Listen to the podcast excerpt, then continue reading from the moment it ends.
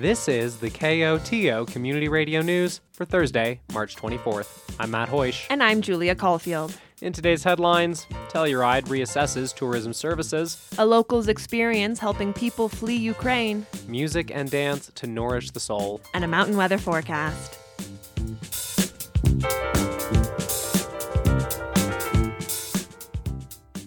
It's been a time of change for the Telluride Tourism Board. For years, the towns of Telluride and Mountain Village and San Miguel County have had an agreement to fund the board, also known as Marketing Telluride Inc. Earlier this year, Mountain Village renegotiated a new agreement with MTI, and in January, longtime Tourism Board President and CEO Michael Martelon stepped down. Now, the town of Telluride is having its own shifts with the Tourism Board. Last November, voters passed a measure giving the town more flexibility with how it spends the funds from a 2% lodging tax that have been going to the board. This week, Telluride Town Council began discussions on what a new relationship with the tourism board could look like going forward. my approach to kind of wrapping our arms around the marketing spending as well is just that it's not an endless blank check of 2% of whatever we collect. That's Council Member Geneva Shaunette. Mayor DeLanie Young notes a working group previously formed between the three governments in the original agreement that identified other concerns. transparency, lack of information. We were getting updates, but it wasn't necessarily what we really wanted to see or what we need, felt we needed to see. There may have also been some disagreements in how things were being marketed or where they were being marketed, to whom. But one of the biggest issues from those discussions, Young notes, is the local governments want seats on the board. As the primary funders for the organization, there was concern that board didn't represent the major funders. Council largely agrees. Here's Councilmember Meehan Fee. I really want to see a restructure of the entire board. I think that the councils need to have much more of a say on it. I, I actually feel that there need to be two seats for each governing entity. Transparency is another issue. Shaunette wants detailed budgets. No other organization gets to say, just give it to us. We know what we're doing and trust us. We get to see their books, see how they're operating, see their salaries, all that kind of stuff. Fee stresses the importance of open meetings. Councilmember Adrienne Christy is also pushing for other structured opportunities for members of the community to provide input on tourism board activity. what we have heard from the public is that they also want to have a say in what occurs and it can't just be a say from elected officials i think there needs to be public input where they can engage and they're asked to engage Council also supports the implementation of performance metrics and regular audits to monitor the board, as well as firm requirements that the organization remains apolitical. No official decisions were made at this week's work session, but there was broad consensus to get a temporary agreement in place between the town and the tourism board in the coming months, with the hopes that that can evolve into something more permanent for coming years. Here's Tourism Board Chair Dan Jansen at this week's meeting. we would love to have kept the three governments and the ski company in the same room. Uh, that's not practical now. So we'll try to make this approach work with you. The tourism board also agreed to provide detailed budgetary information to the town by the end of the week. As the Russian invasion of Ukraine enters its second month, the humanitarian impacts of the conflict are only growing. Locals in the Telluride region have had their own reactions to the distant violence. On Sunday, a silent peace march made its way down Main Street. This week, Telluride Town Council agreed to hang Ukrainian flags along Colorado Avenue in solidarity with the invaded country. Still, some have chosen to go even further. Yana Pollard is a teacher at the Telluride Middle High School. She just got back from Europe on a trip to help loved ones escape Ukraine. KOTO spoke with Pollard earlier this week, shortly after she made it back to the Box Canyon.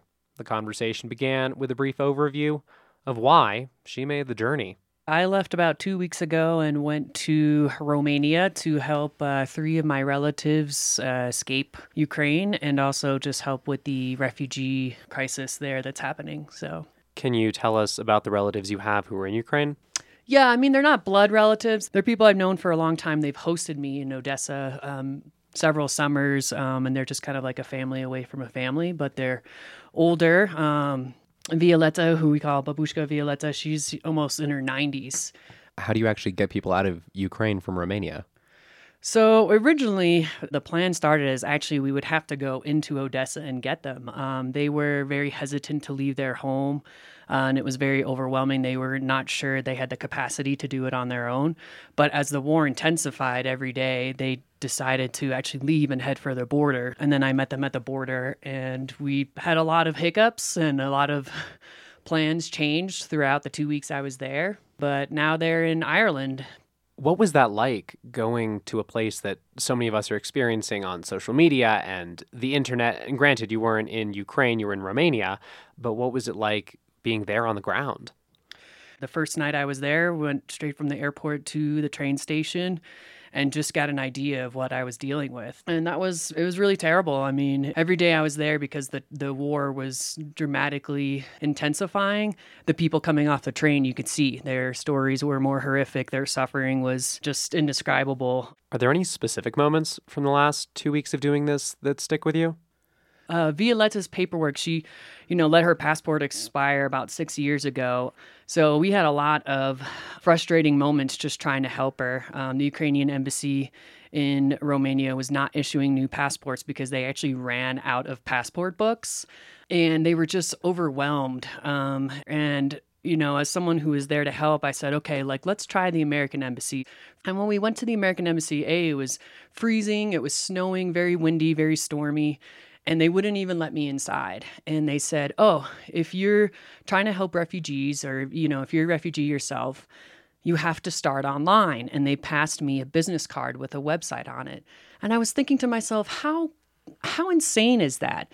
You know, first of all, what refugee has a computer with them? So my grandma, she didn't even have a chance to grab her dentures. That's how quickly they had to leave.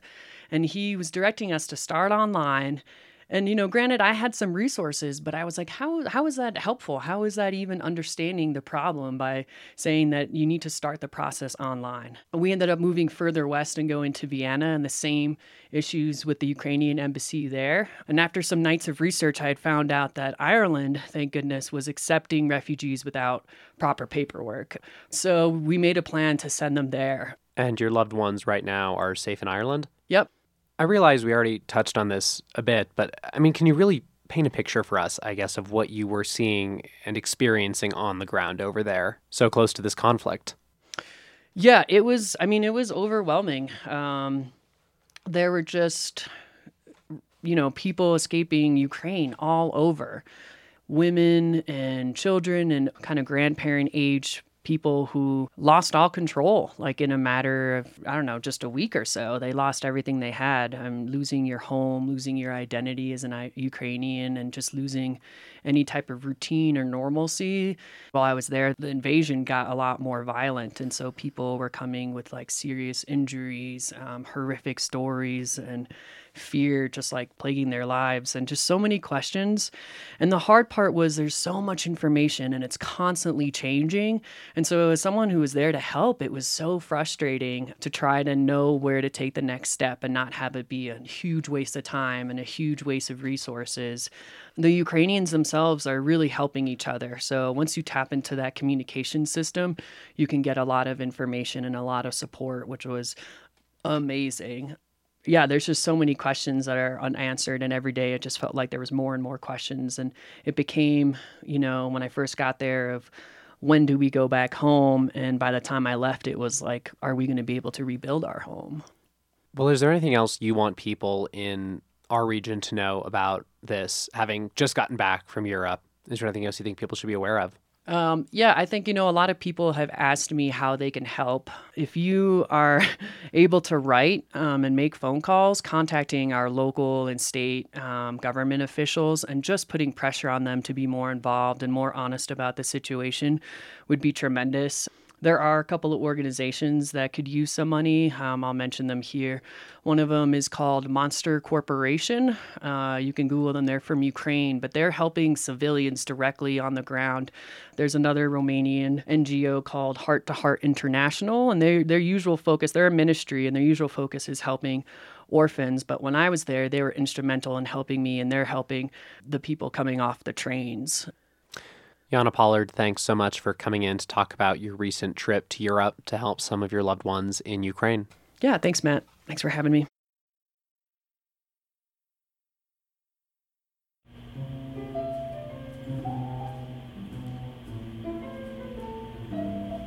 Music and dance, the oral and physical representations of sound. This week, music and dance are joining forces to nurture the soul and bring sustenance to the heart. The theme sustenance emerged because just after these past two years, we, have been really thinking about what it is what is it about the human experience that keeps us going? That's kelsey trottier co-director of the telluride dance collective and co-director of sustenance an evening of dance and live music. The you know collaborative shared experiences dance music these are all things that are so unique to what it means to be human and have these outlets and bring us together. And that's kind of where the broad theme of sustenance came from. It's like what's what's bringing us vitality, what's nourishing us, um, and it now more than ever it really feels important to be making this work and kind of moving forward in the chaos. The show is a collaborative project between the Dance Collective and Telluride Chamber Music. It will be a night of live music and new dance compositions created by the Dance Collective. According to Claire Beard, managing director of Telluride Chamber Music and co director of Sustenance, the music draws on all the facets of chamber music. We've got things from, you know, classical composers like Mozart at the beginning, um, and then we even have some Spanish flamenco on guitar.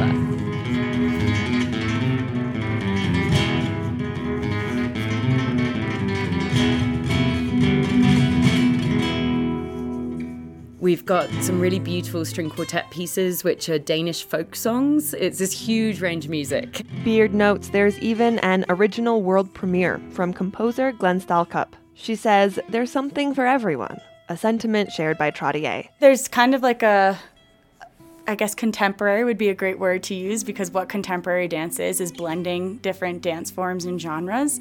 And um, we're, you know, we're we're we've been kind of talking about what does it mean for us to have um, a, a, tango piece, like a you know, like a newer tango, nuevo tango piece with like contemporary dance brought into it. So we're kind of like blending different styles of dance with different styles of music. 13 musicians and six dancers will take to the stage.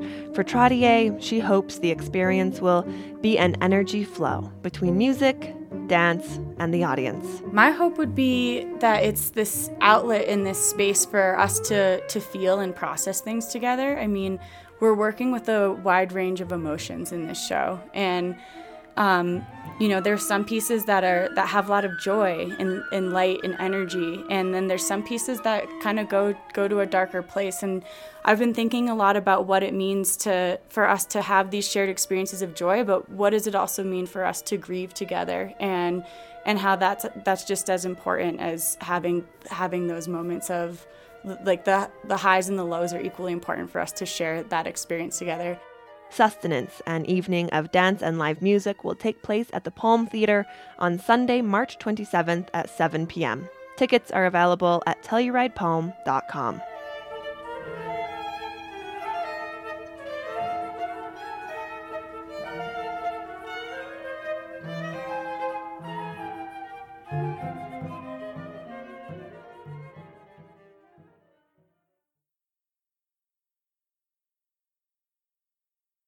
Earlier this week, Telluride Town Council passed several alterations to short term rental license restrictions approved at last year's election, which capped the number of STR licenses in town for two years. The changes include allowing primary residents to get STR licenses, even if it goes above the cap, and allowing extra license transfers for properties that can essentially only be short term rented if they are sold. The changes also allow for a lottery system to determine priority for who can get extra STR licenses if some aren't renewed. Town Attorney Kevin Geiger explains applications for the lottery would open in mid September. We're looking at a two week period of time uh, starting on September 16th, running through September 30th, and then the drawing or the actual assignment of that um, uh, priority based on the lottery drawing would occur the next week in October. Still, license holders have through 2022 to renew, so town won't know how many extra licenses it can reallocate until the end of the year. The changes passed a second reading 6 to 1. Council member Lars Carlson was the no vote.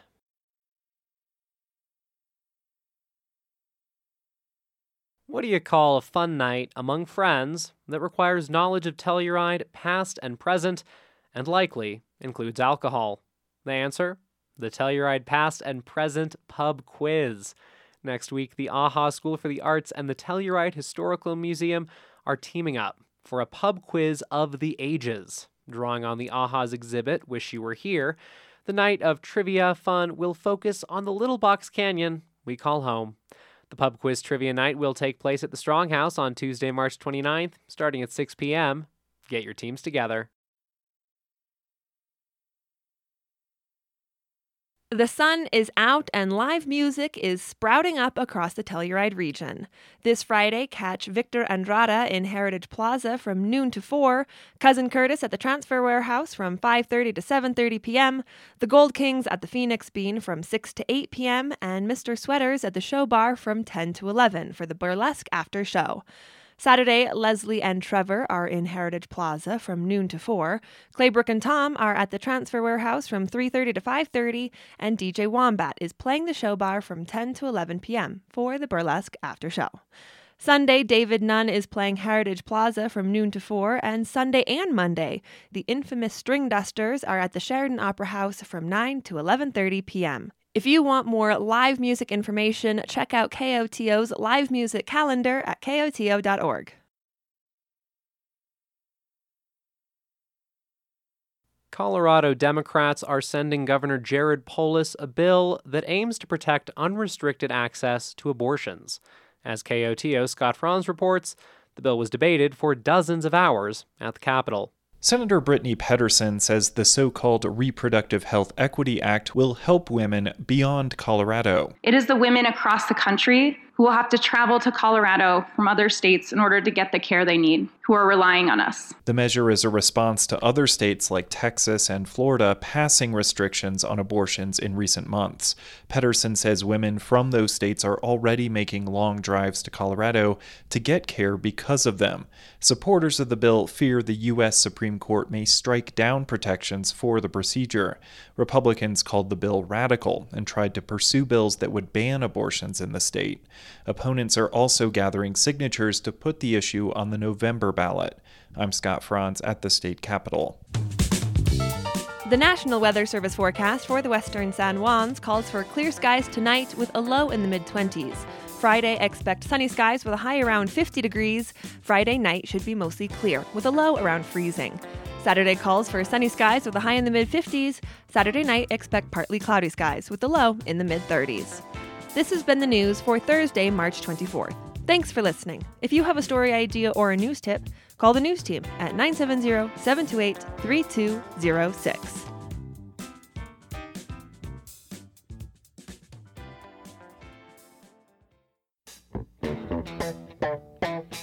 We would like to thank everyone who donated to KOTO during our Winter Fund Drive. A huge thank you to Juan Artega, Steve Collins, Deb Gazmundo, Ann Husky, Chris Zeeve, Jason White, Elaine Tholen, Dick Unruh, Paul Rails, Gray Rembert, Drury Penn Sr., Andrew and Sarah Milder, Elizabeth Lavery, TJ Woodward, Angela Watkins, Megan Berg, John Adolph, Stephanie Dressy, Bruce French, Hawkeye Johnson, Jean Chandler, Michael Castania, Amy Bobel, Jen Visich, Max Yancey, Halma Tavener, Todd and Adi Pearson, Dot and Bill Myers, Greg Malver, Dave and Cindy Mallet, Wendy Lawler, Rick Felker, and Becky Cullen. Thank you all so much.